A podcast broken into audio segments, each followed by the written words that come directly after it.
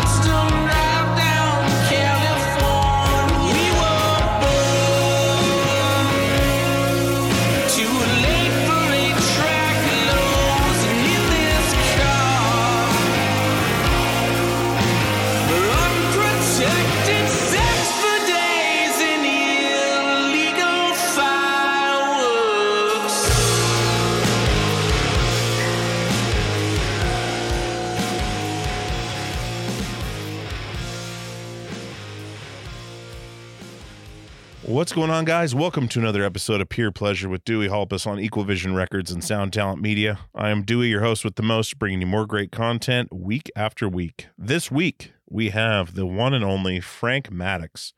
And Frank came to me through a Instagram recommendation of who I should have on the show. Um, just an incredible artist, an incredible dude. He's designed some of your favorite record covers, uh, album layouts, all that stuff. Um, he's got books out. He is the vice president of creative services for Warner Records. Um, just an awesome dude. I really had a blast talking to him, and I had no idea, like I usually do, I had no idea where this was going to go. And we delved into some really cool topics. Um, just a very uh, a deep thinker and and a very creative person, and I really feel inspired and blessed to have people like Frank on the show um, and have people like Frank give a shit about the show, listen to the show.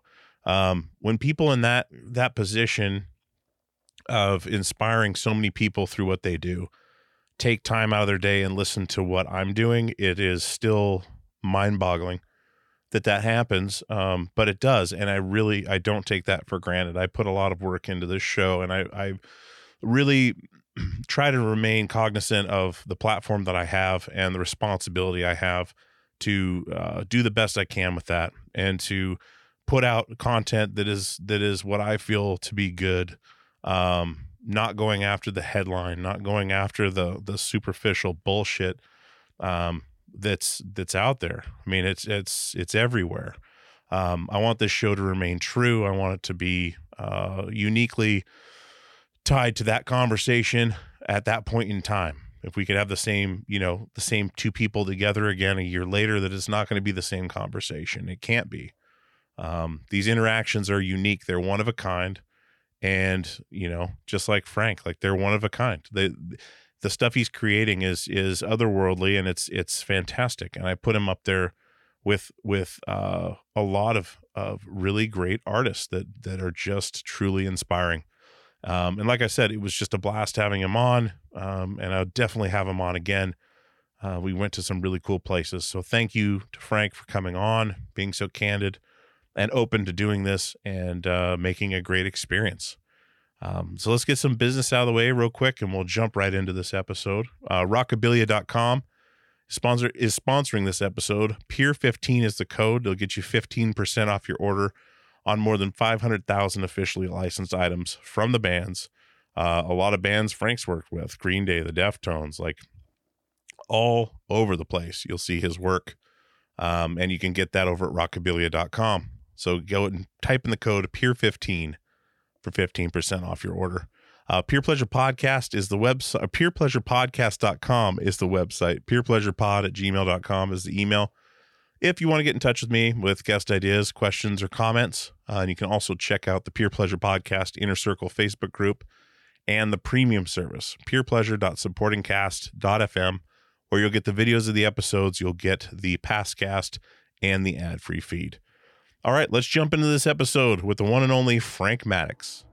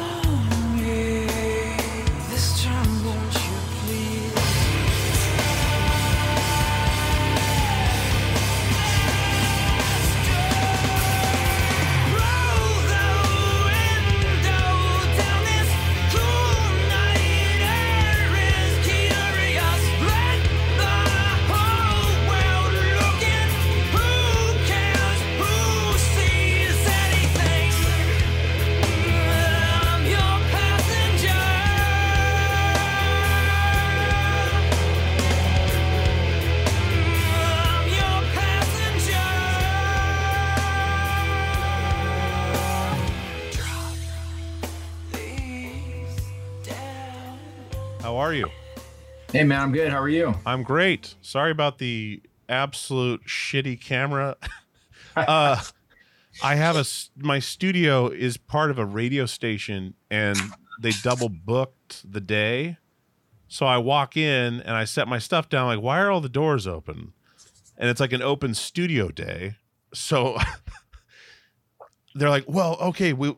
We're sorry, we, it's double booked. Like we have to do this thing, but you can go in this. So I'm in literally a broadcast studio without my camera in it. So it's just my laptop, um, which is normally what I would use, but I would have a much better camera and a backdrop and everything. But anyways, it is what it is. We made it happen. We made it happen, man. I appreciate it. and I don't I don't release the video of these anyway. So the the it's more just for the conversation piece of Yeah. being able to um to do that. And I'm gonna push record here on it's just my Recording in progress. it's my backup audio in case something goes wrong, which it hasn't yet out of 300 some episodes. So It's amazing. fingers crossed. So, how are you? I'm doing good, man. How are you? I'm great. I'm great. I, thanks for agreeing to do this. I appreciate it, man. It's uh, I'm a big fan of what you do, and um, yeah, it's an honor. Really appreciate that. Thanks for reaching out, and uh, you know, I'm I'm super stoked to be a part of it. I love, you know, all of the episodes you've done. I did the deep dive after I found out about you, and you know, I've worked with a lot of the people. Well, not a lot, but some of the people that you have spoken with, and um, yeah, I mean, your your podcast kept me keeps me alive on the freeway in traffic. So Dude, that's awesome. That means Yeah. a lot, man. Thank you. Yeah. I, I I love that. I love when people come on that have heard the show and understand the show and and have spent time with it. It it still boggles my mind when people say that that they listen to the show uh on any level. Like it just it's it's cool because you don't never know you never know who's listening. That's the thing that people get discouraged. Like, oh, I only get this many plays, and it's like, well, who are they? I Yeah. have no idea. It could be your hero for all you know. Like you have no Absolutely. idea. Yeah. Um, and uh, but yeah, I've been, uh, and this is the thing. Like I found out,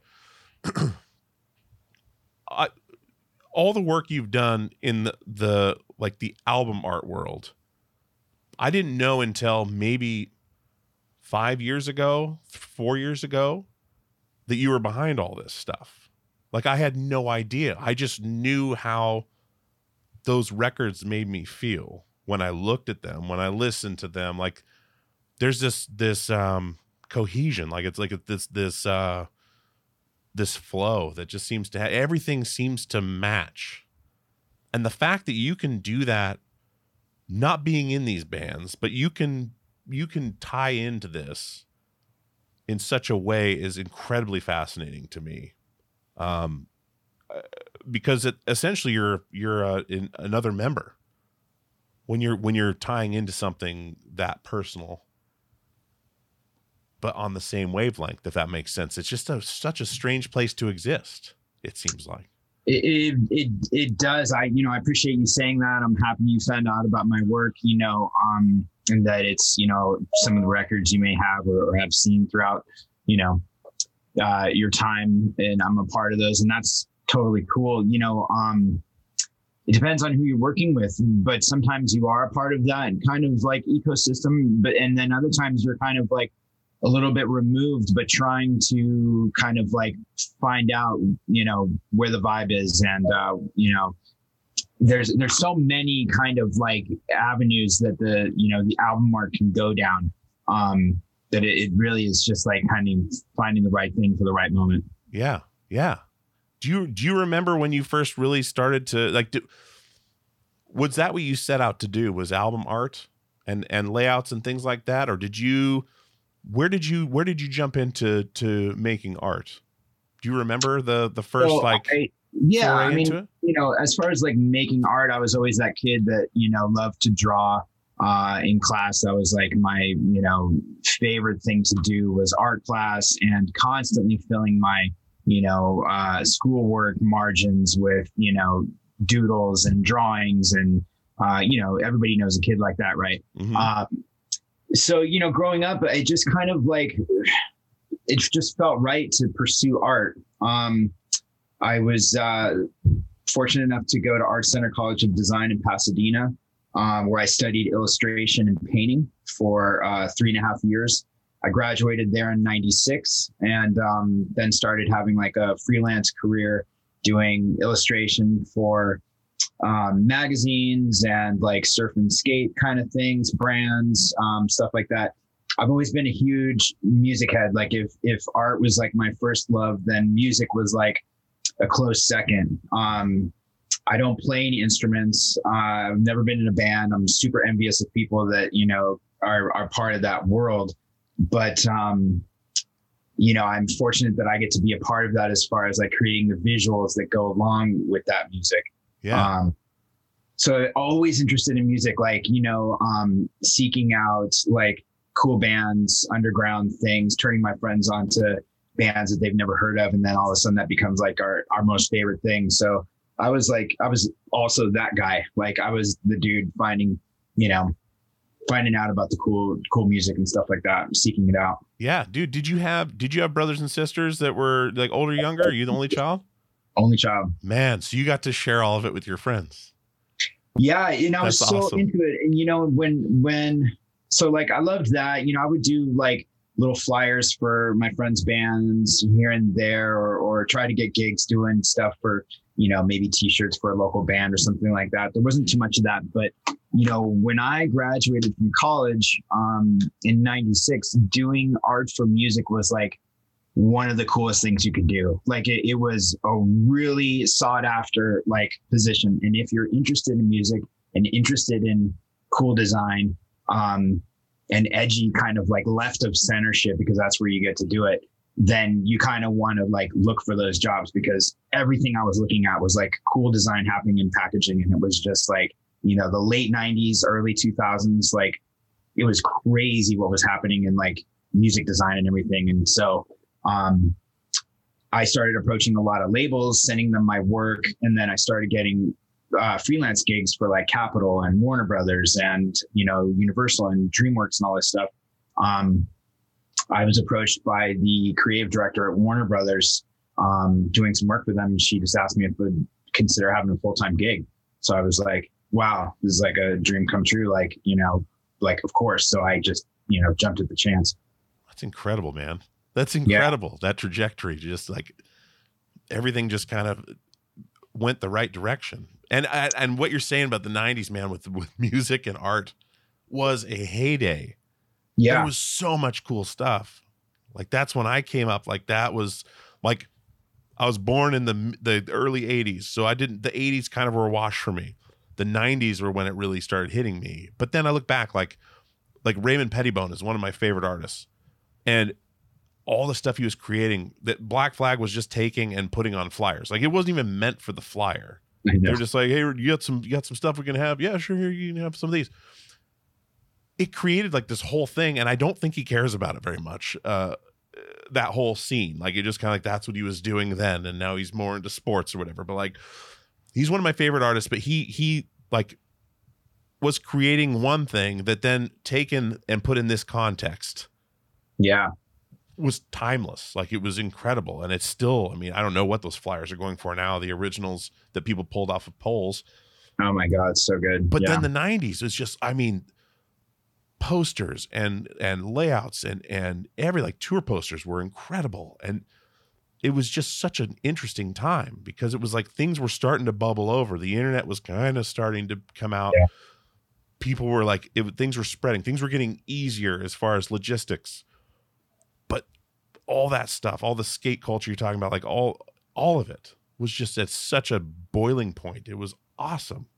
I love yeah, those days. I mean, you know, if you got a position at a label back during that time, it was a pretty amazing thing. Like I remember just not even being able to believe that I was in house at a record label, getting to work around musicians and make art. Like that was just ridiculous. You know, it was just too too cool. You yeah. know, the art department at the time at Warner Brothers was like 15 people. That's like a lot of art directors. Like, you know, it was a super cool scene to be a part of. Like we just had this like great vibe going and people playing music all the time and working late. And like, you know, I learned so much from those people. Um, when I first got into Warner, like I didn't even know how to run most of the computer programs that I ended up using. Like, you know, um, but I knew I could figure it out you know? And uh you know so it's just like it was just an amazing time. It was really really cool.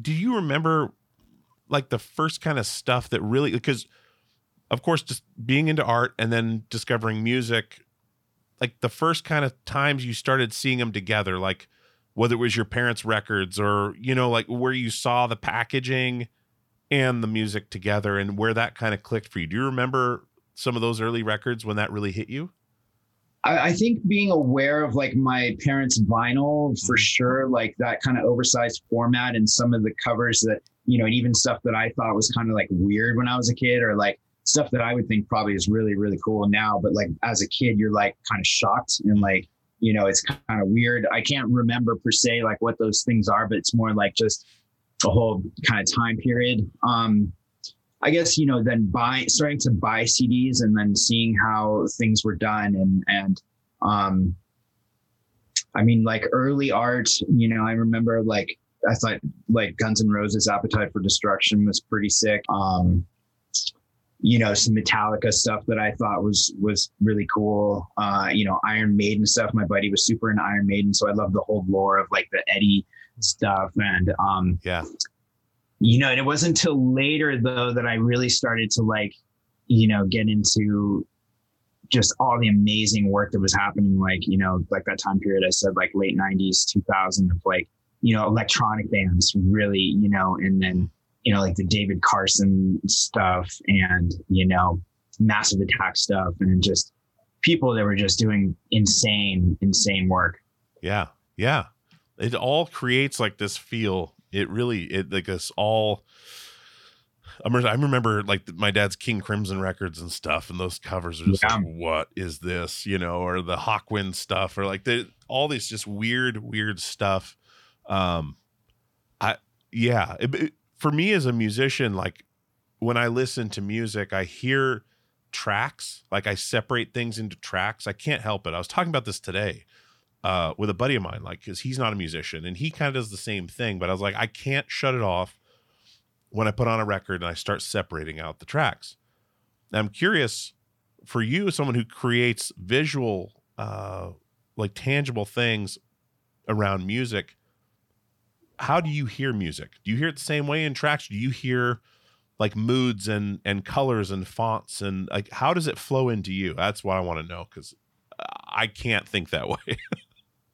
That's a really interesting question. I, I don't know that it's I can actually pinpoint how the audio transfers to like a visual, but but definitely, you know, different songs, different music, and different bands will give you different vibes. You know, like Yeah. um I hear things uh, kind of more as like a mood, you know, almost like I don't know that I'm separating. Maybe I'm separating into tracks because throughout the course of an album, you have a ride, right, of all these different kind of like you know sonic things happening. But for me, it's more about like the overall mood of like how is this music making me feel? How do I think the people feel that are making this music? Um, and just kind of like what kind of taste does it leave you with you know like are you humming it after are you disturbed by it is it haunting is it are you waking up hearing it in your head like um is it moving you somehow and, and then you know how do the visuals relate to that and how you get to the visuals is you know there's infinite different ways Mhm. you know Mm-hmm. Do you remember being curious, like a curious child, uh, or like a timid child?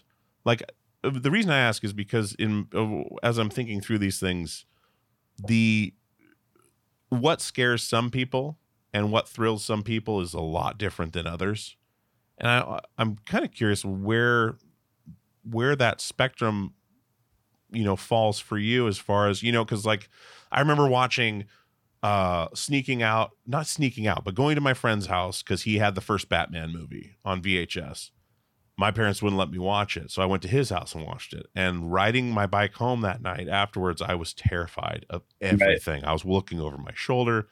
This was like small island alaska like five minute ride home it felt like 20 minutes. And you know dark and you just watch batman like oh my god this little mormon kid that was like holy shit. That like set off a whole thing for me the rest of my life like the threshold of what's scary to me what's what's disturbing to me uh that kind of set it off. So i'm sure it's far different for you for everybody.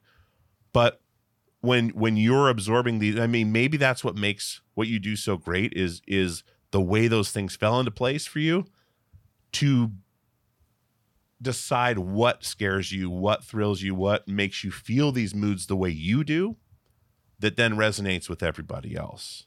Maybe those were some special little gifts that happened the way, but do you remember like kind of where that spectrum falls for you as far as uh, you know what's you know what what mood is is scarier what sounds are scarier what you know um i'm just spitballing this but like i can see it in my head what i want to say but can't uh but you know those things those moments for you where where those things happen and maybe change your trajectory as far as when you heard uh you know um like of course we can talk about white pony but like when you heard white pony and and uh like what moments in that would pull these moods out of you you know what i mean like versus someone that maybe maybe that was their first metalish record their first heavy record that they've heard and they're absolutely terrified or or appalled right like that can be just as uh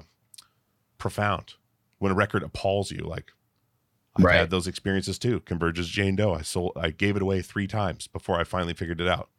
that's amazing And uh anyways, we can talk about that a little bit. But like the the do you remember some of those moments where that kind of set your barometer for for well, your you moods? started to talk about like the childhood thing. Like we all have those childhood scary moments, right? Yeah. Like you and then you you also started to talk about like what kind of a kid or person was I? Like I would say growing up and probably still now I'm like cautiously adventurous.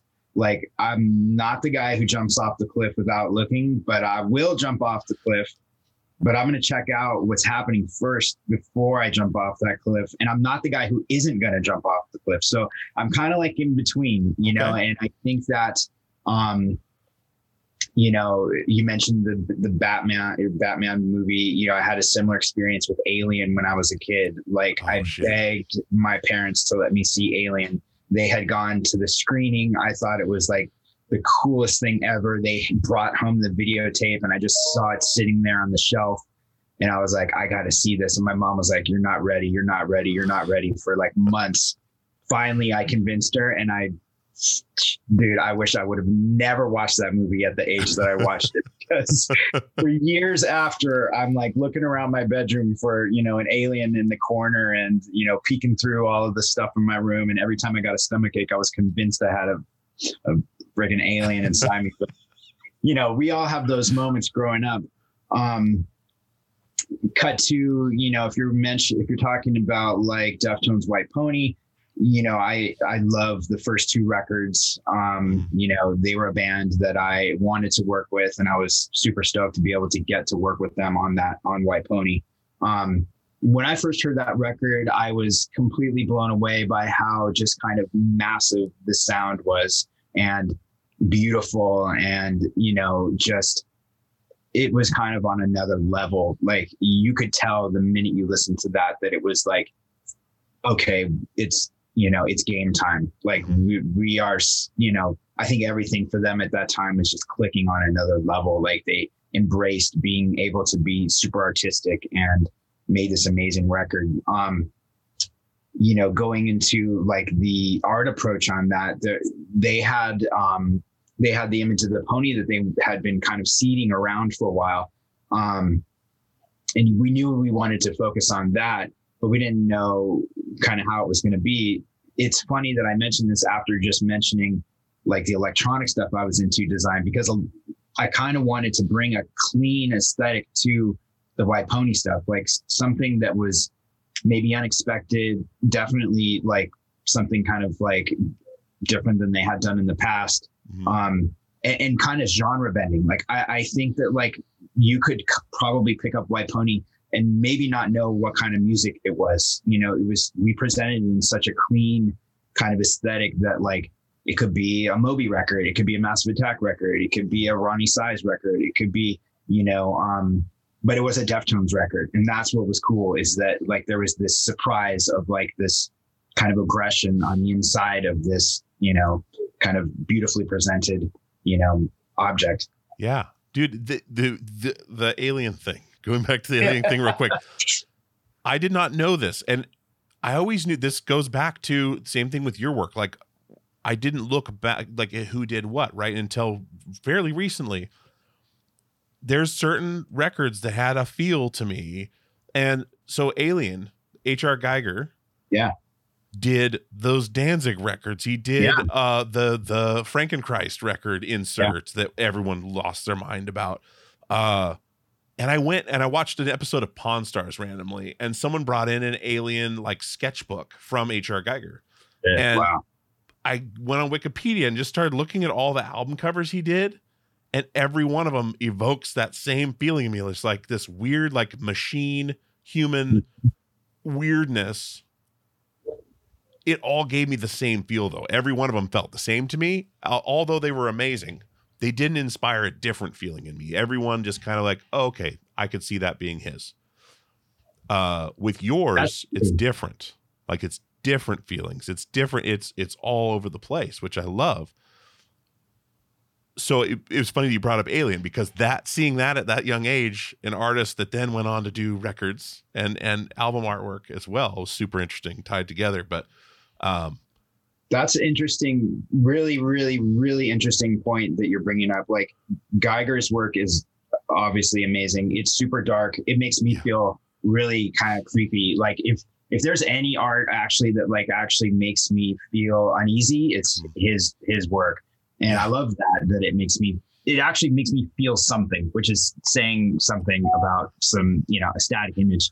You know the difference with you know I'm mentioning me and him in the same sentence is nuts, but like you know when you're approaching HR Giger for some album art, he's going to listen to you, I'm sure, a little bit, but he's going to do what he wants, right? Yeah, like exactly. Danzig is getting like what HR Giger wants. Yeah. With me, I have my clients are ranging all over the place, so I, I don't have, you know, I'm not at that point where I'm like, okay, here's your album cover. Yeah. You know, that's the, the reason things are different, and I think that they have to be different to a certain extent. Yeah. know? Yeah, and the clean aspect of of White Pony. This is something that's that's uh, the.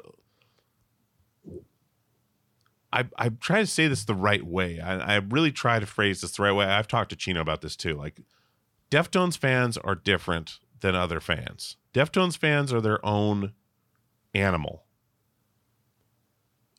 There's people that don't like the Deftones because of Deftones fans that go that deep into it just because they feel like they know everything. They know all the the the little behind the scenes stuff. They know everything about it. When there's a lot that they don't.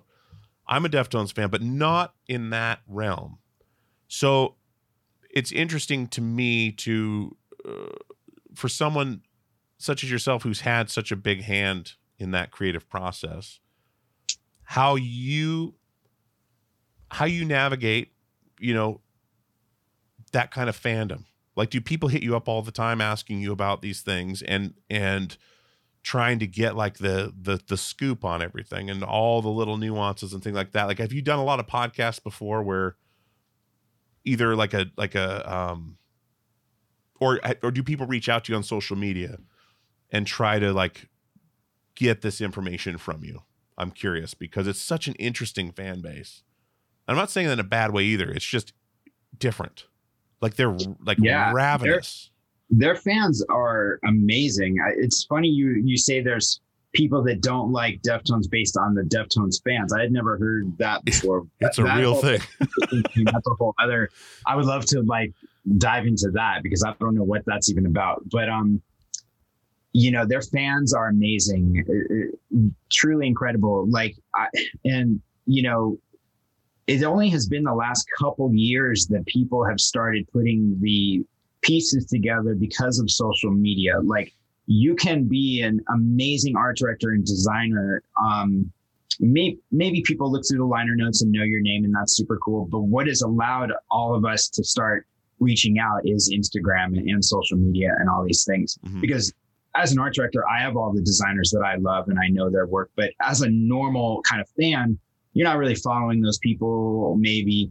But what's happened with Deftones and other bands is that the fans have gotten on board. They've done the work. They find out who's responsible for the art. You know, I'm putting stuff out there too. Sometimes the band and I are doing things together. And so then people do find out about you and then you kind of grow like that.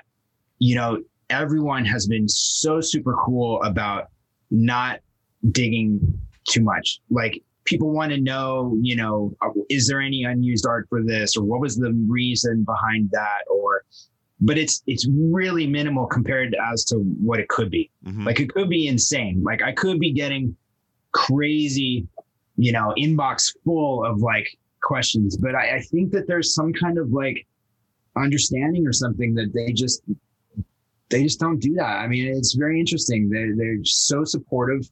Um, they want to know things here and there. You know, we want to know why did we put you know flamingos on the cover, um, you know, or like i love that know, cover so yeah, good. but fun stuff, stuff I can answer. You know, occasionally there's stuff that I don't answer because like it's the band doesn't maybe even know, or, or like yeah you know we haven't put that information out. But um, for the most part, it's great interaction, and I Mhm. really enjoy it. Like I really enjoy like that people are paying attention to it. You know, Yeah. Yeah.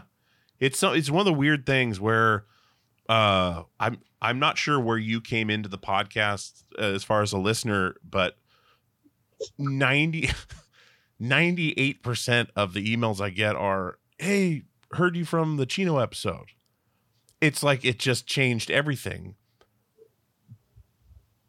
But the things he has to deal with as far as knowing that if we're going to talk about something, literally within four hours it's transcribed on the internet I know uh, can't even imagine. it's not then that's why I brought that question up because I didn't know if you get the same level of or even a smaller level of of that kind of um stuff which you were just discussing and and um I think that's awesome that there that there's not necessarily a buffer zone but you don't get hounded uh about that stuff and some stuff because people want so much information like especially the Eros project and stuff like that where there's times where we've been talking on on the pod Chino and I've been talking on the podcast and I kind of look at him like you sure you want to say that and Hmm. then afterwards he's like yeah leave that in there um, right.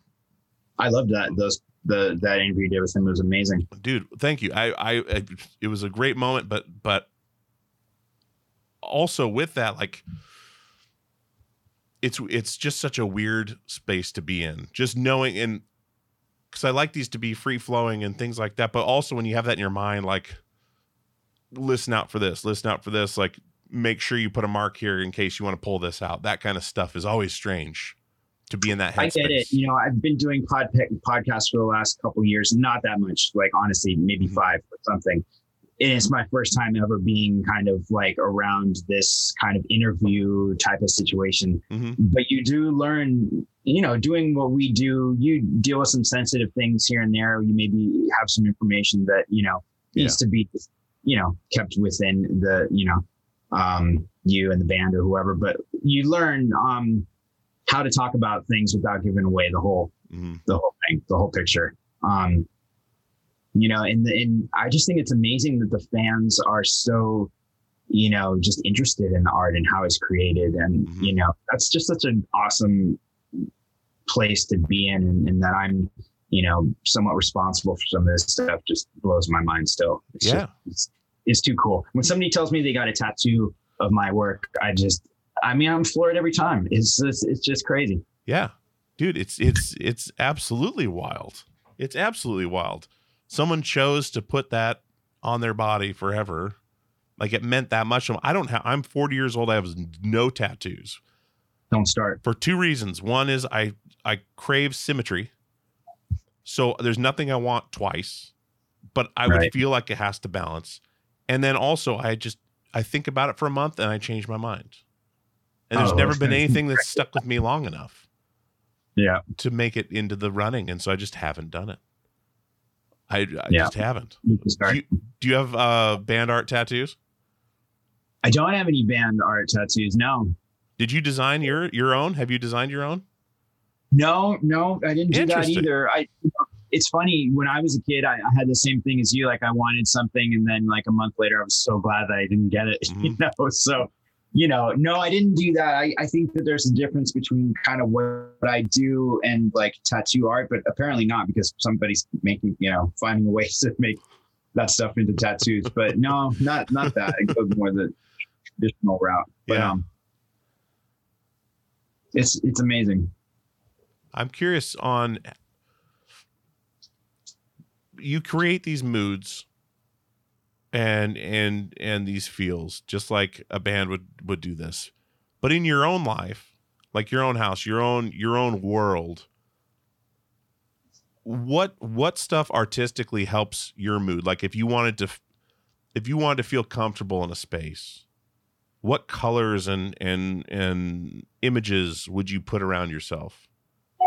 That's a great question. I mean, first, it all starts with music for me. Like anywhere I go, I have to have music. When I get home, music is immediately turned on. When I go, when I travel, first thing I do is turn on some kind of music in a hotel room or whatever. Like I don't know what it is. Uh, I think I grew up. My my parents always had music kind of playing in the background, Okay. and that's how my life is. It's it's like I always joke like my kids are gonna you know have all these songs that like remind me remind them of me probably because I always have stuff you know in the background.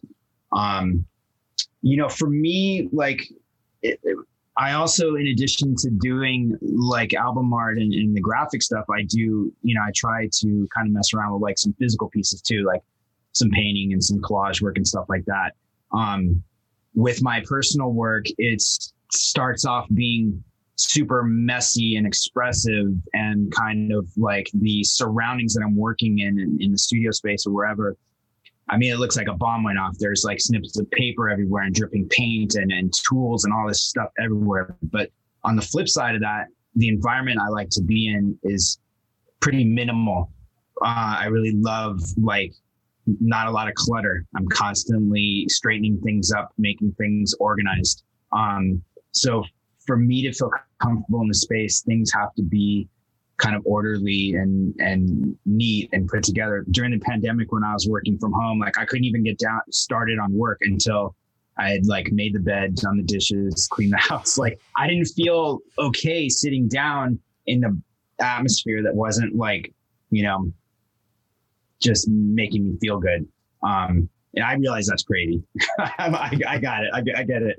but it's funny that I make this artwork sometimes that is just filled with junk and I'm covered in sawdust and paint and all this stuff. But then I like to bring it into these pristine kind of like conditions. Like I'll bring a painting into our house and then present it in a, you know, kind of a, a more serene, minimal way. So I, I guess if that answers your question, hopefully it's, you know, It does. Order. It order does. among the chaos. That's I'm like the weirdest person. I have like this. I have piles of sketchbooks in the corner that are like clippings of junk and paper and tape and all these things put together, but they're in a book, and I can get rid of that book and not have to see it. You know, so I like order within chaos. It's just weird, man. Dude, that's an amazing, amazing answer because It's weird. well, it's not it's not weird at all because like where you feel comfortable, that's that's almost just as intimate as where you create. Because I mean, where are you going to spend more time? Where you're you're at home, comfortable, relaxing, safe, or in the chaos, right? Like the the the I think one of the most amazing things is walking into someone's studio or wherever they create is su- it it almost reminds me of that show Hoarders. I know I keep talking about these reality shows. But like those people that their space they're in, that's everything. That's their safe place, that's their awful place, that's everything. And these cameras are coming in and they're so embarrassed. But when the cameras aren't there, they're home, right? But those those places coexist for them whereas you can have a creative space and a home space. Like that's why I'm here in this studio. I don't do this at home because I can't. I don't I don't feel Right. right there. It's not my place to create. I have to say even if it's just going to the garage, detached garage, Right. I'm separating myself from art and home. But what you're saying with with uh, having your you know your your safe space that's super tidy and clean and and which also ties into some of the artwork you've been doing, like what you're talking about, like like tight and clean. That going to war basically in that in that studio where you're covered in stuff, you know, like doing your thing. Yeah. That's one of the most like intimate places you can you can see, I think, as an artist's space where they create. So oh, it's the best. um those two things i love that they're so far apart from each other with you where you know uh, if you look at if you look at uh i'm trying to think of a decent example to look at someone's like stage life and then see them in their home and the difference you know everyone needs that place that that nest i think it's just human nature um, but it's also interesting to see people that live in the chaos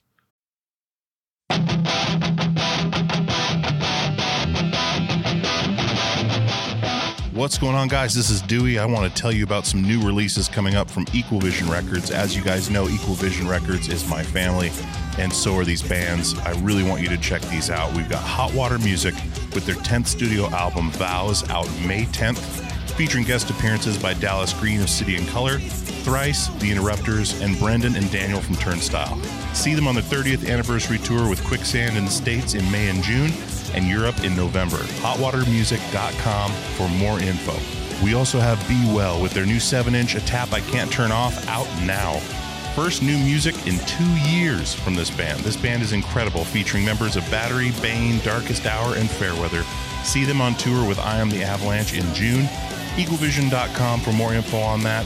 And just your general information on Equal Vision Records, you're always going to find something you like at equalvision.com.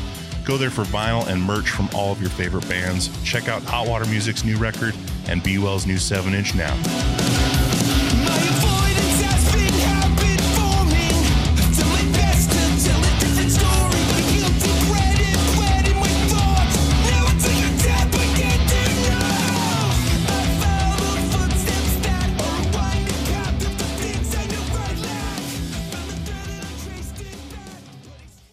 What's going on, guys? This is Dewey from Peer Pleasure, and I want to tell you about our newest sponsor, DistroKid. DistroKid distributes your music across all online platforms.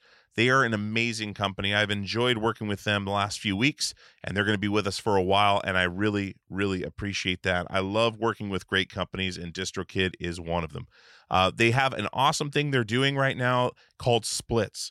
Now, if you're working as most people are online, doing collaborations with people from all over the country, all over the world, as easy as that is with the internet, uh, you want to get those people paid when you put that music online. And splits can do that. You can add an unlimited amount of collaborators to any track. You can change the splits at any time. You can add or remove collaborators at any time. You can see previous splits. And all your collaborators are going to have to do is sign up for a DistroKid membership, a DistroKid account, so they can get paid. And as always, DistroKid never takes a cut. You and your collaborators get 100% of the earnings in total. A couple other awesome things that they do is they set up an official artist YouTube channel. Uh, you can use Spotify Canvas, synced lyrics, promo card to promote your release on social media, a mini video for your socials as well. There's just so many awesome things about using DistroKid. And like I said, I don't advertise things I don't use, haven't signed up for. I have signed up for this. It is a breeze, literally a breeze and you can get going right away. So definitely check out DistroKid, and I want to give you 30% off your first year's DistroKid membership at any level.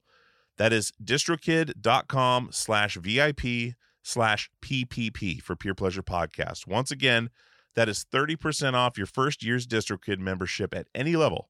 distrokid.com slash VIP slash PPP. Go check out DistroKid right now, distrokid.com slash VIP slash PPP for 30% off. Hey, it's Kaley Cuoco for Priceline. Ready to go to your happy place for a happy price? Well, why didn't you say so? Just download the Priceline app right now and save up to 60% on hotels. So, whether it's Cousin Kevin's Kazoo concert in Kansas City, go Kevin, or Becky's Bachelorette Bash in Bermuda, you never have to miss a trip ever again. So, download the Priceline app today. Your savings are waiting. Go to your happy place for a happy price. Go to your happy price, Priceline. Hey guys, this is Dewey from Peer Pleasure, and I wanted to tell you about Premium Pleasure, our premium subscription service that's available now. Peerpleasure.supportingcast.fm is the website. There's three tiers Tier 1, Tier 2, and Tier 3. Tier 1 is $5 a month, it gets you the ad free experience. Tier two gets you access to the Peer Pleasure Passcast. It gets you access to the videos of the interviews. It gets you merch discounts. Tier three is $20 a month. That gets you all of that. It gets you the Passcast, gets you the video footage, discounts on merchandise, and monthly Zoom calls uh, with myself and other guests. We're going to have all kinds of stuff in there for you. There's all kinds of stuff in there for you now. There is, uh, I believe, 30 to 40 videos of these interviews.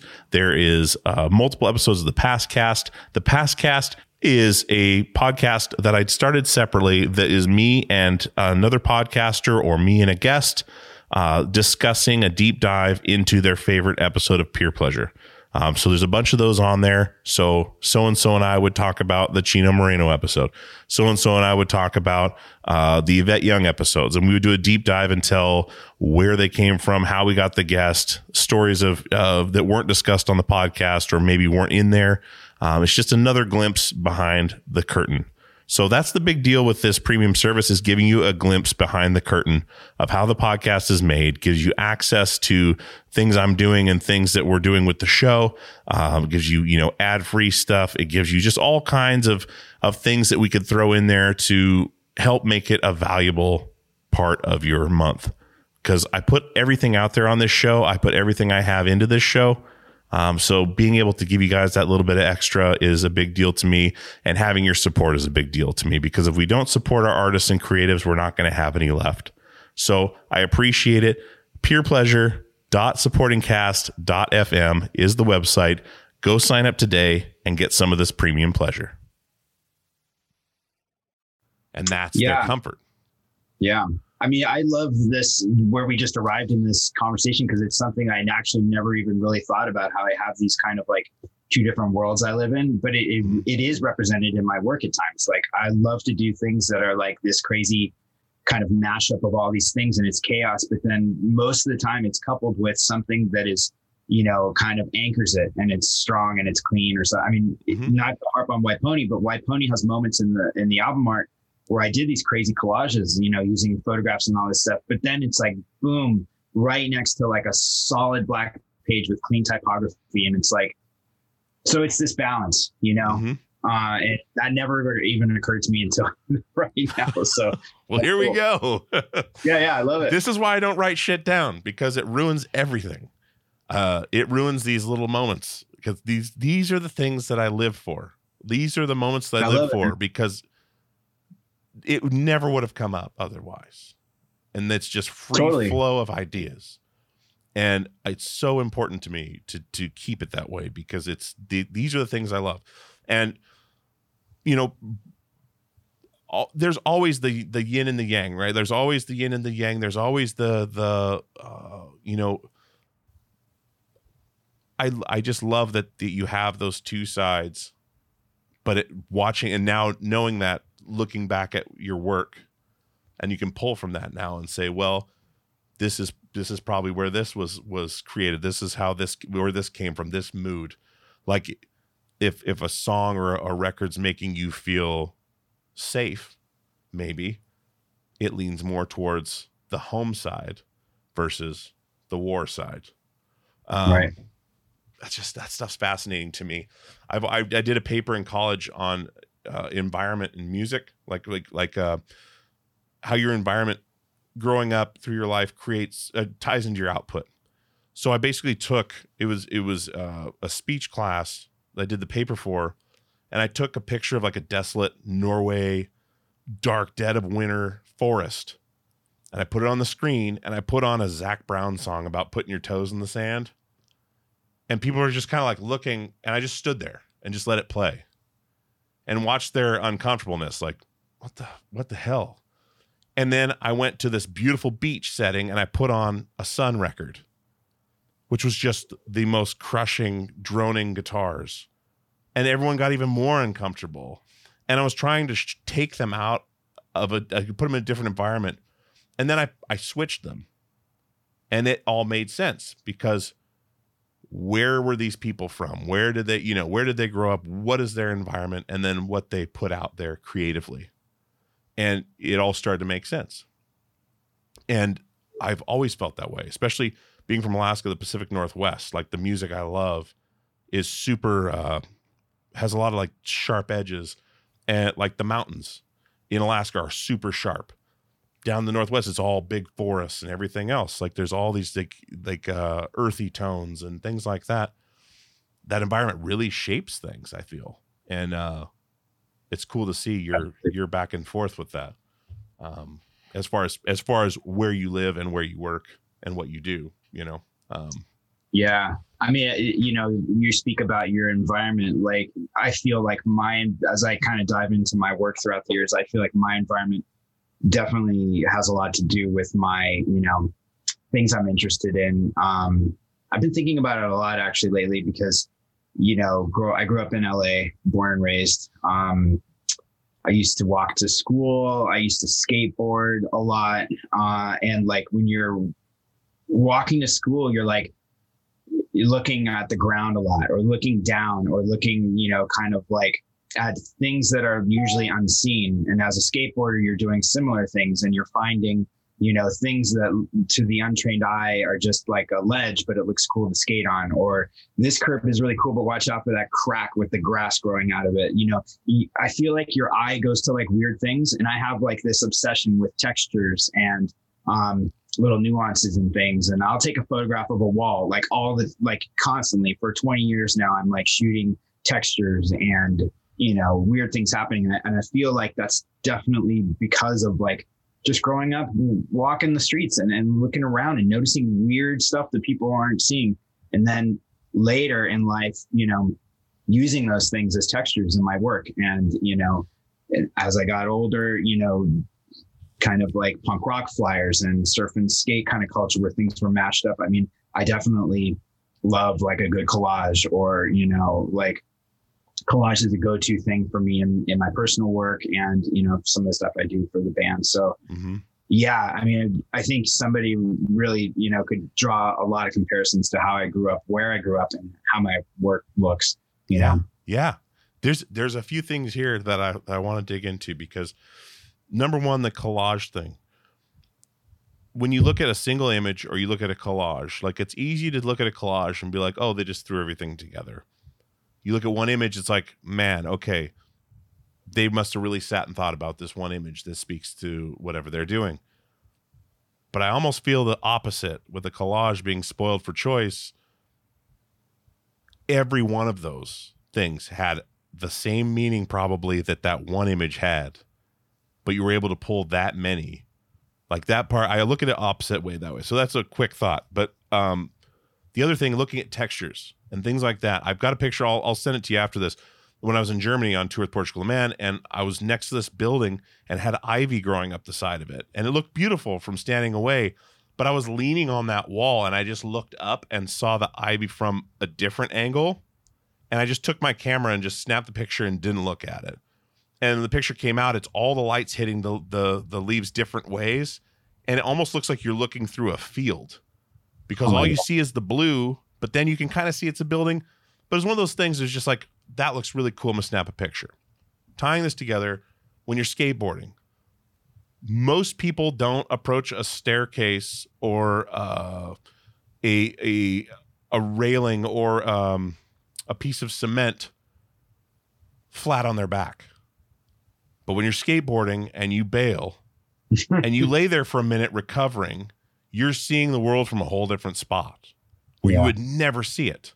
You land at the bottom of that stair, your fucking knees hurting. You're laying there for a minute, just kind of collecting yourself, but you're looking up, you're looking out, you're not looking head on. And I think Yeah. that has a lot uh, to do with uh, perspective. When you spent, for one, it's humbling. You're in a humbling position, like I just fucked up. People are probably laughing at me. It hurts. You're open to receive whatever you're looking at differently than walking through there like you're the badass that's going to nail this 12 stair. And totally.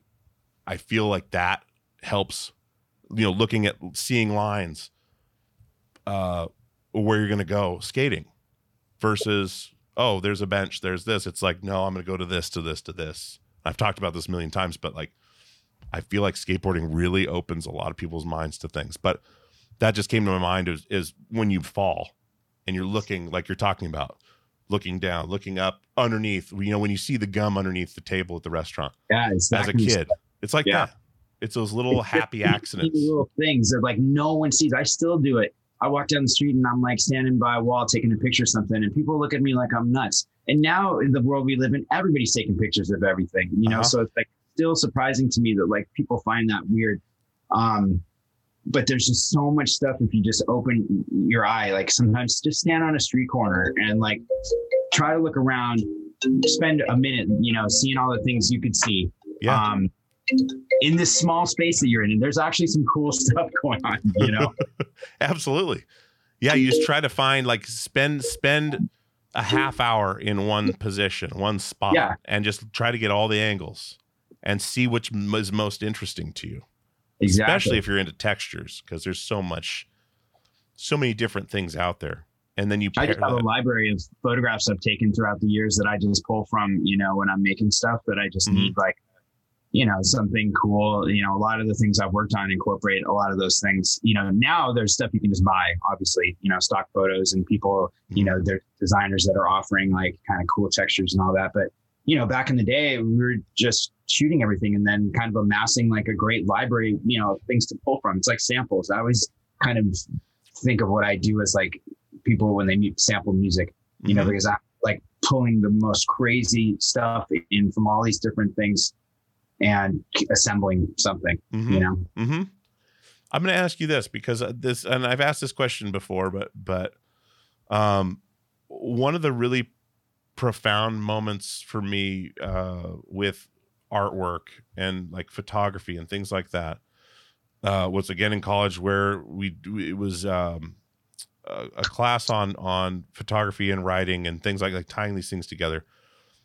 But one of them, one of these ideas was that photography kind of ruined in a way ruined art because when say the Mona Lisa was painted, it was meant to be seen how the artist wanted to be seen. It was meant to be see it's small. It was meant to be seen under these certain lights in this certain room. Now you can be on an airplane in the bathroom on your phone and look up the Mona Lisa and be sitting there looking at it. It took it out of its context. It took it out, which I feel the opposite. I feel that it opened the world up. But there's some people that do agree that that that kind of access kind of killed the initial uh, purpose of the art. I'm wondering your thoughts on that because uh, I always like to talk to artists about this because it's I think it's more dear to their heart than than most musicians. I think it's a good, really good question. I've actually heard a lot of arguments about this. You know, when photography first came out, um, they didn't want to consider it an art. You know, it was because people that painters and, and fine artists and stuff deemed it not an art. It was more of a commercial thing. And then when people started making these, you know, beautiful photos and and and kind of aligning themselves in a fine art space, there was a lot of backlash. Mhm. Um, I completely disagree. I love photography so much and I love art so much. I don't feel like there should be any kind of like um, question as to whether one is more valid than another because they just incorporate different things, you know. Um, and I love to use both. Like I love photography almost as much as I love design. At times I love it more um, because it's so immediate and it's just you know kind of like a cop moment. Um, yeah, my thoughts are that they should live together in harmony, man. And, and it's just uh, it's just two completely different worlds, you know. And and I don't think it takes away from an amazing painter because there's so much that happens with people that can express themselves, you know, on a on a surface. And you know, I love abstract painting. Um, you know, there's just no comparison to some somebody who can just is a is a master at their craft Mhm. with creating a physical piece.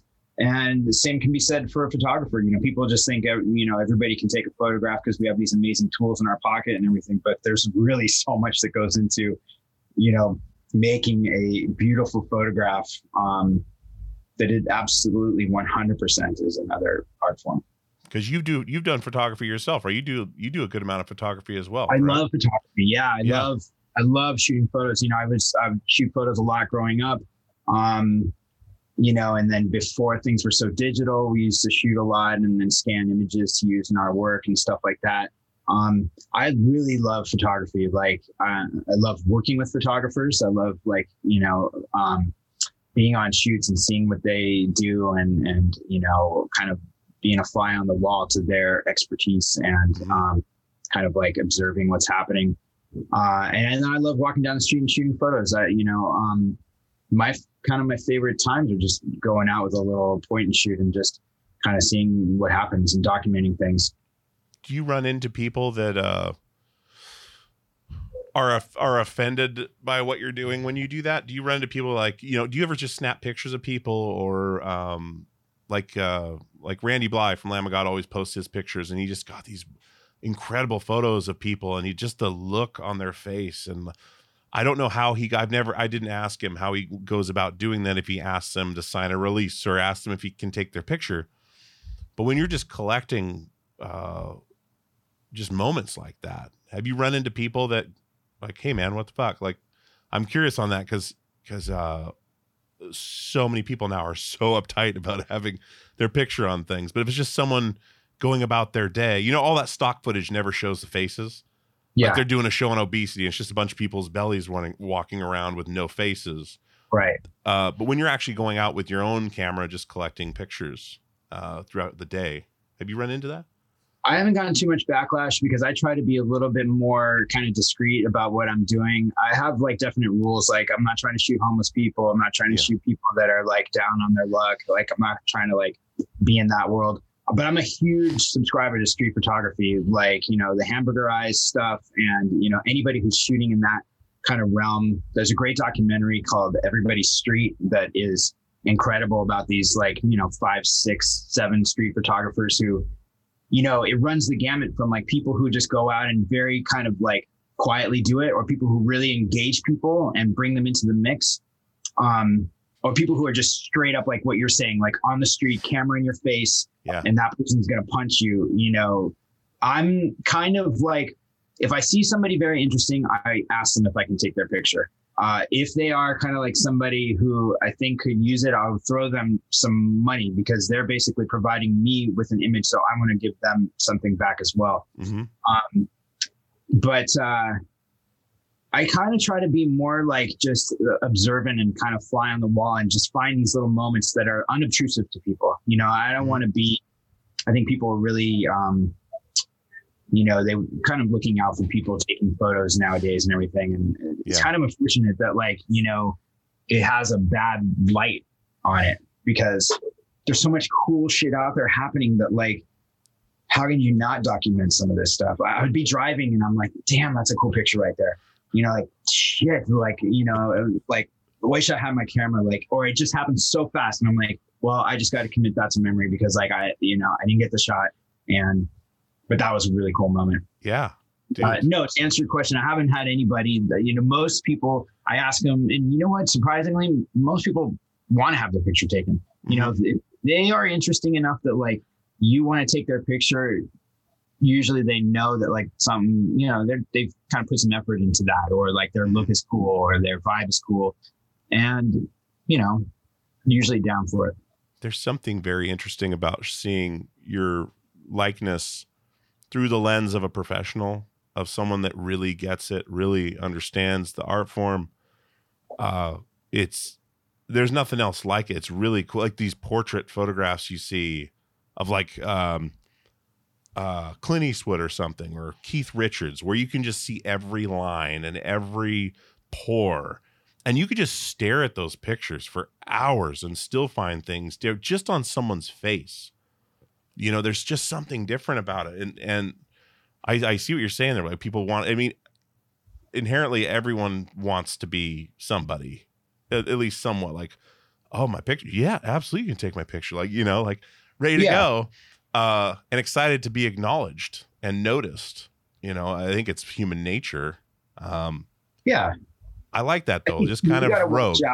You know, sometimes people think like you're going to do something dubious with it, and, Mhm. and that's what sucks is that like people are doing stupid shit with pictures on Instagram and you know making fun of people and all that. So sure, I understand people. Yeah. You know, I probably wouldn't want somebody taking my picture because I don't know how in what context it's going to be. You know, like how Yeah. how is it going to end up? How are how are people using that? So I completely get it if people are not down to to do that, but um. You know, I think for the most part, people are pretty accommodating. Yeah. Well, you're documenting human history. I mean, it's it's if you think about it literally. I mean, you're really you just go about your day. You're documenting what happened. It's all history. It may not be the most interesting history to everyone. Like you're not documenting a battle or like you know, but so and so going to the store and and you know all these little things that just make up real life. Yeah.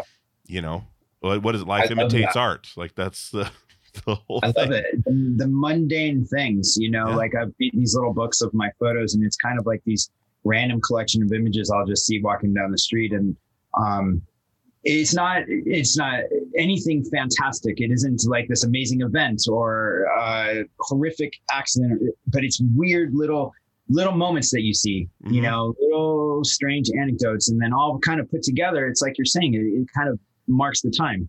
Mhm. And then 20 years from now, you look back and you go like, oh, wow, remember that poster or remember that billboard or remember that product or remember that weird car or, you know, yeah. it's these little moments. I'm fascinated by the moments that don't happen again. You know, Yeah. the a photograph is one time that that's never going to happen to me. Yeah. That is so cool to me. It's fascinating, dude. I Yeah. love getting getting deep on this stuff because it's just it seems to some people, of course, mundane, but it's if you think about things like this, life becomes a lot more inter- interesting. Thinking about that moment that's captured that's never going to happen again. As mundane as it seems, it's it's something that happened and is never going to happen again. Oh. Uh, and it's captured. Have you have you seen uh the are you a Henry Rollins fan at all?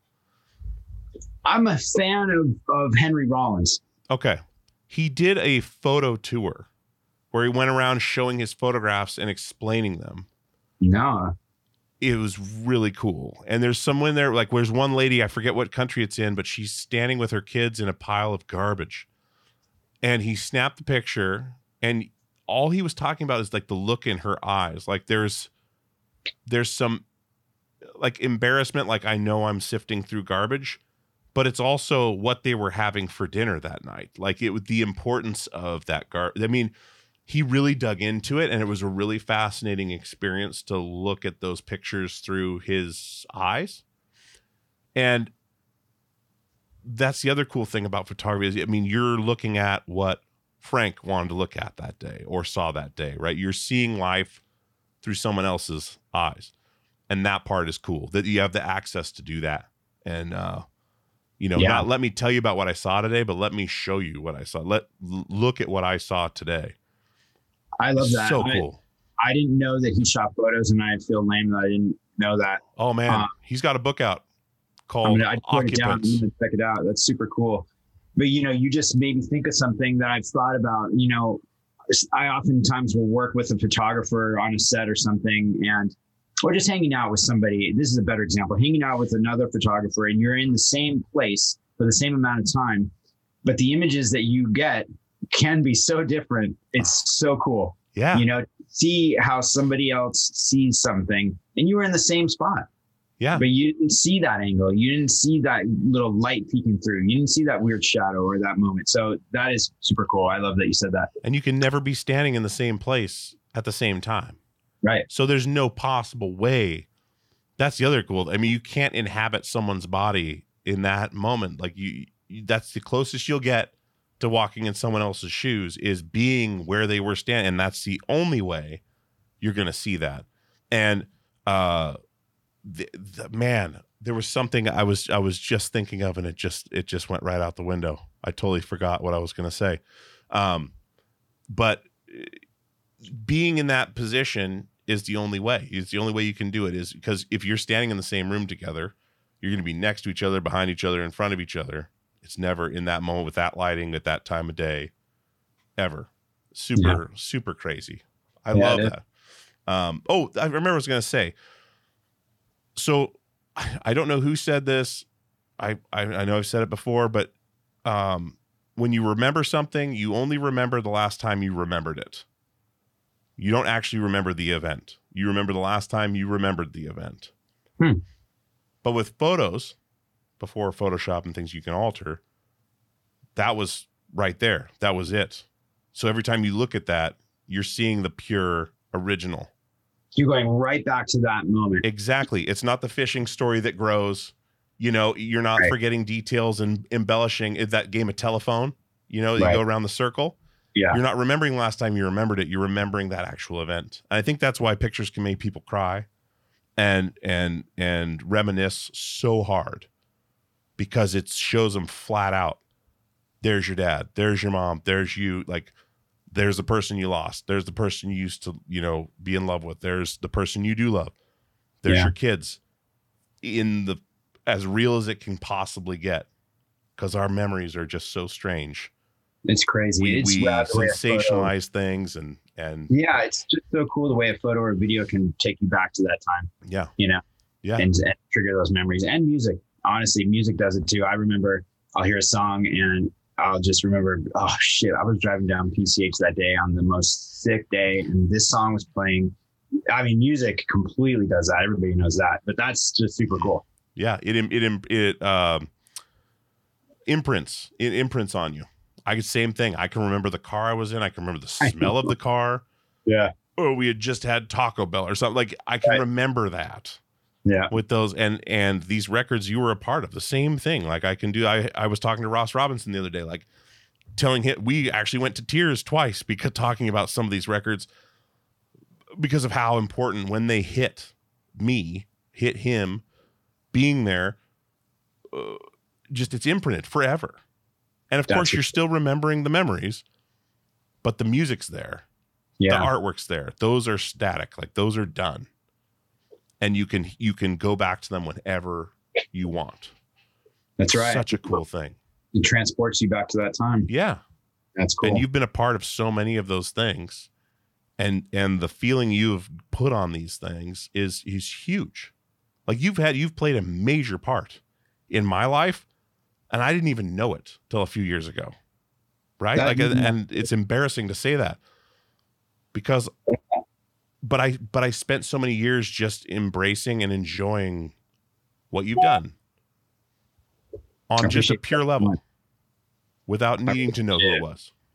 Yeah. of course. I i i but uh it's it's something i hold very special you know just as as special as the music. Like it's all one piece because we grew up where you still get the artwork. You still get every the one it's not on spotify on a little square. Yeah. It's in your hands you're in the car reading through the booklet you're like we all read the liner notes to find out who did they think i'm going to check out these bands Oh yeah, You know? totally. I remember doing that. Yeah. everybody did that like it was the, the way life worked you saved up And and you there bought it. isn't a, there's not a day that goes by that I don't think about how blessed I am to be a part of all this. You know, like in the end, I'm just an artist making things. And to think that like A, people like the stuff, that's super cool. B, you know, somebody who I, I respect and admire liked the stuff, being the bands or something. And, and see that it made an impact in someone's life is just incredible to me. Like it really is as an artist, you're kind of insecure. You know, you're making these things and um, you don't know if anyone's going to like it. And so to hear that some people do and that it impacted them, and I mean, it's just really humbling, honestly, I got to say. As a fan growing up, look, you know, buying albums, looking through the liner notes, finding out who these people were, and then to be on the receiving end of that is pretty unbelievable, you know? you deserve all of it and you've made you made the right choices along the way to put yourself there like you you've Yeah. been brave enough to put your artwork into the world anyone that puts output like that into the world it takes bravery uh not knowing what's going to come back because it could have gone the complete opposite direction And, and Put- it does. yourself out there. Yeah you know i was talking to somebody the other day and being an artist a visual artist and then you know just to your point you put stuff out there and it's not all roses man. Not everybody likes what i do. Oh, sure. i get a lot of haters too you know? But um but you have to be able to embrace that stuff and you know and and i'm the kind of person i remember the one negative comment and and forget about the hundred glowing like you know reviews. Yeah. Um don't we all though right? Uh-huh. Um, but it's really hard. I remember like before Instagram and all this stuff, the band bands would release the album cover on Facebook.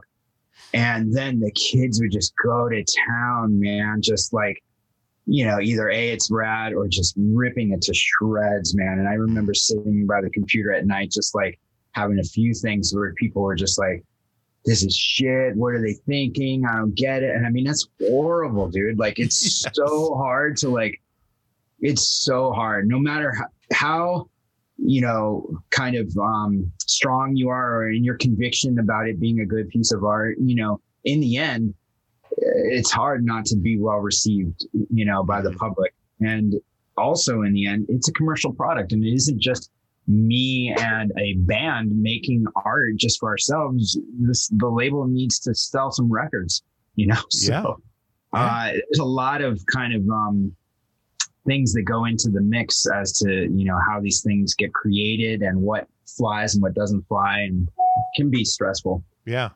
It's just so it's so interesting the the intertwining of of music and then visual art and and all this stuff is just so important. Like you look at I'll bring up one example that threw me completely off. After a band has a certain vibe, Black Flag, that album they put out called What the and it's just like some weird cartoon guy's face going like blah like on the Yeah. cover. I didn't even listen to it. So I was like, what the fuck is that? Like this is a joke. I couldn't I couldn't imagine. And then uh you know, just because of them changing direction so hard, I was shocked. And, then- and then I thought back, wow, uh, there is a big tie-in to their overall demeanor and and uh, uh, legacy from that visual side, you know.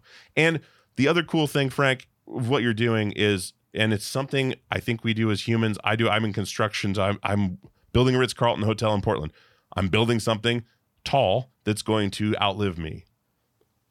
Exactly as an artist, you're building, you're making things that are going to last far beyond you, far Yeah. beyond me, and be touching people all the way down the line. And I think that's uh, you know, you're making a legacy. But maybe you're not thinking about that in the moment as you're doing it, but when you look back at what you've done and see how far it's gone now, it's just going to keep going far beyond our years. And I think that's something as humans we all try to do. I think it's why we started building buildings and making them taller and making you wanted something bigger and better than yourself. And I think art has a lot to do with that. You know, and people that are Yeah. made to create artwork. There's certain people that aren't.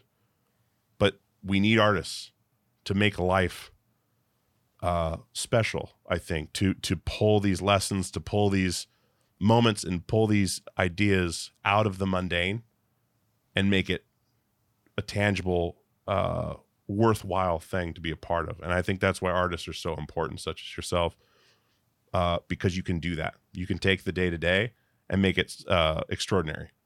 And that is a super special gift.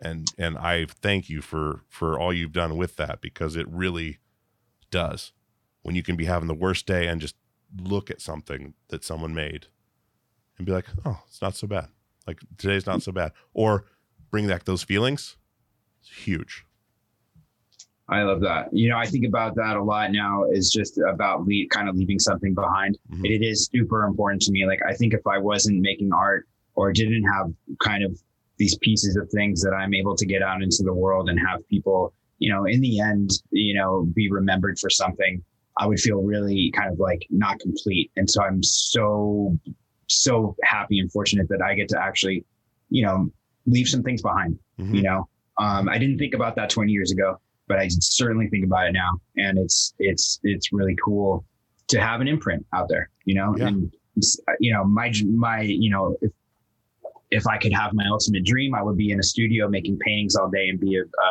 world-renowned fine artist right Mhm. but that isn't my deal but i do get to make some art and put it on some you know CD packages if they're still making packages or, or Mhm. Spotify or Apple, whatever it is, and, and people get to see it. So that's amazing for me. and to your audience you know you are a da vinci you are a, you are a michelangelo right like you have the same effect that those artists had on people you know what i mean it's the same thing I hope so. That's super cool for you to say. it's wonderful man uh dude this has been this has been fucking awesome. I i never know where these are gonna go and i am really glad at the places we went here. I this was really fascinating dude. I i i really appreciate you coming on board and and uh spending the time especially on such short notice. I know i, I operate in such a weird way um but i appreciate the grace with that and and uh man really this has been awesome I appreciate it. It's it's a pleasure to talk to you, and I love the way you kind of just we kind of move through things, you know. And there was topics we talked about that like hadn't occurred to me, and I learned actually learned some things, and so that's you know a fantastic place to be in. And I appreciate you being the catalyst that kind of bring me into that. So, um, I'm super stoked you reach out.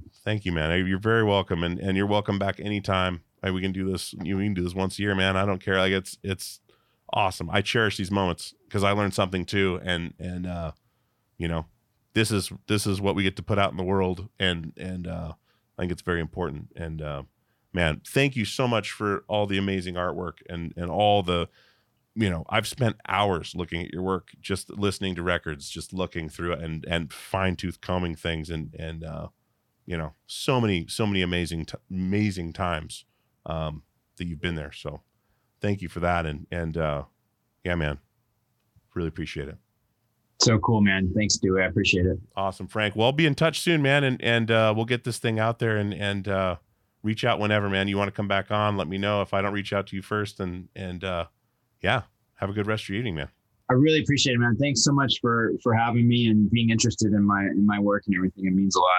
absolutely my friend we'll talk soon Okay, buddy. Thanks, right. dude. see ya Bye. Bye. All right, guys. I hope you enjoyed that conversation with Frank Maddocks. He is a true original, and his work has has been in my life for a long time. I just had no idea until recently, and I'm so glad to put uh, a name and a face and a voice to something that has been permeating in my life for so long. Uh, so thanks to Frank for coming on. Thanks to you guys for listening uh, each and every week please rate and review the show and subscribe. Tell a friend about it. Show the show to a friend. Send it to a friend. Um, I, that's all I could ask. It's the best way to spread the word of the show. And you guys have done a great job. The show has grown exponentially over the years and has become something uh, real and tangible. And I really attribute that to the word of mouth um, advertising for this show. I mean, that's that's the best I can hope for is that someone comes away from one of these inspired and tells someone else, and that just spreads that positivity, spreads that candid vulnerableness um, that we try to to put on this show and make a real contribution to the world. And uh, I know it's cheesy to say that about a podcast, but if you could see the emails and the messages that come in with people that have truly been helped, inspired, uh, saved by this podcast, uh, it would astound you. And and uh, you know, I keep those private, um, but I'm telling you that what we're doing is hopefully making a change, uh, putting something positive in the world. Uh, I feel is is the best thing you can do. I mean, it's just it's it's incredibly rewarding, and I, I just thank you guys so much for coming back week after week to listen to this. Um, yeah, and I'm just rambling at the end, but as I always do, um, I love each and every one of you guys very much. I really, truly do. Um, please continue listening. Uh, I hope you like what you heard this this week, and uh, check out Frank's work. Um, pull him up on Instagram. Uh, go back and listen to those records and just look through the artwork and really feel what he's putting out in the world. Um, so, cheers to Frank. Cheers to you guys. I'm going to get out of here, but as always, we'll see you on the radio.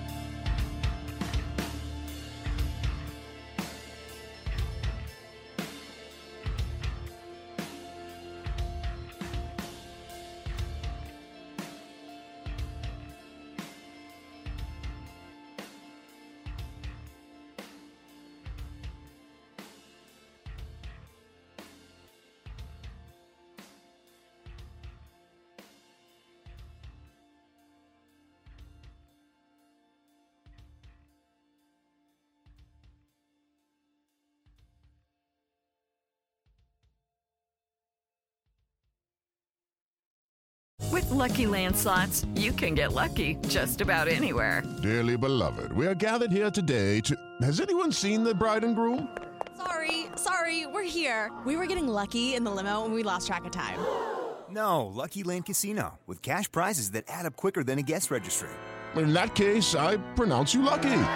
Play for free at LuckyLandSlots.com. Daily bonuses are waiting. No purchase necessary. Void where prohibited by law. 18 plus. Terms and conditions apply. See website for details.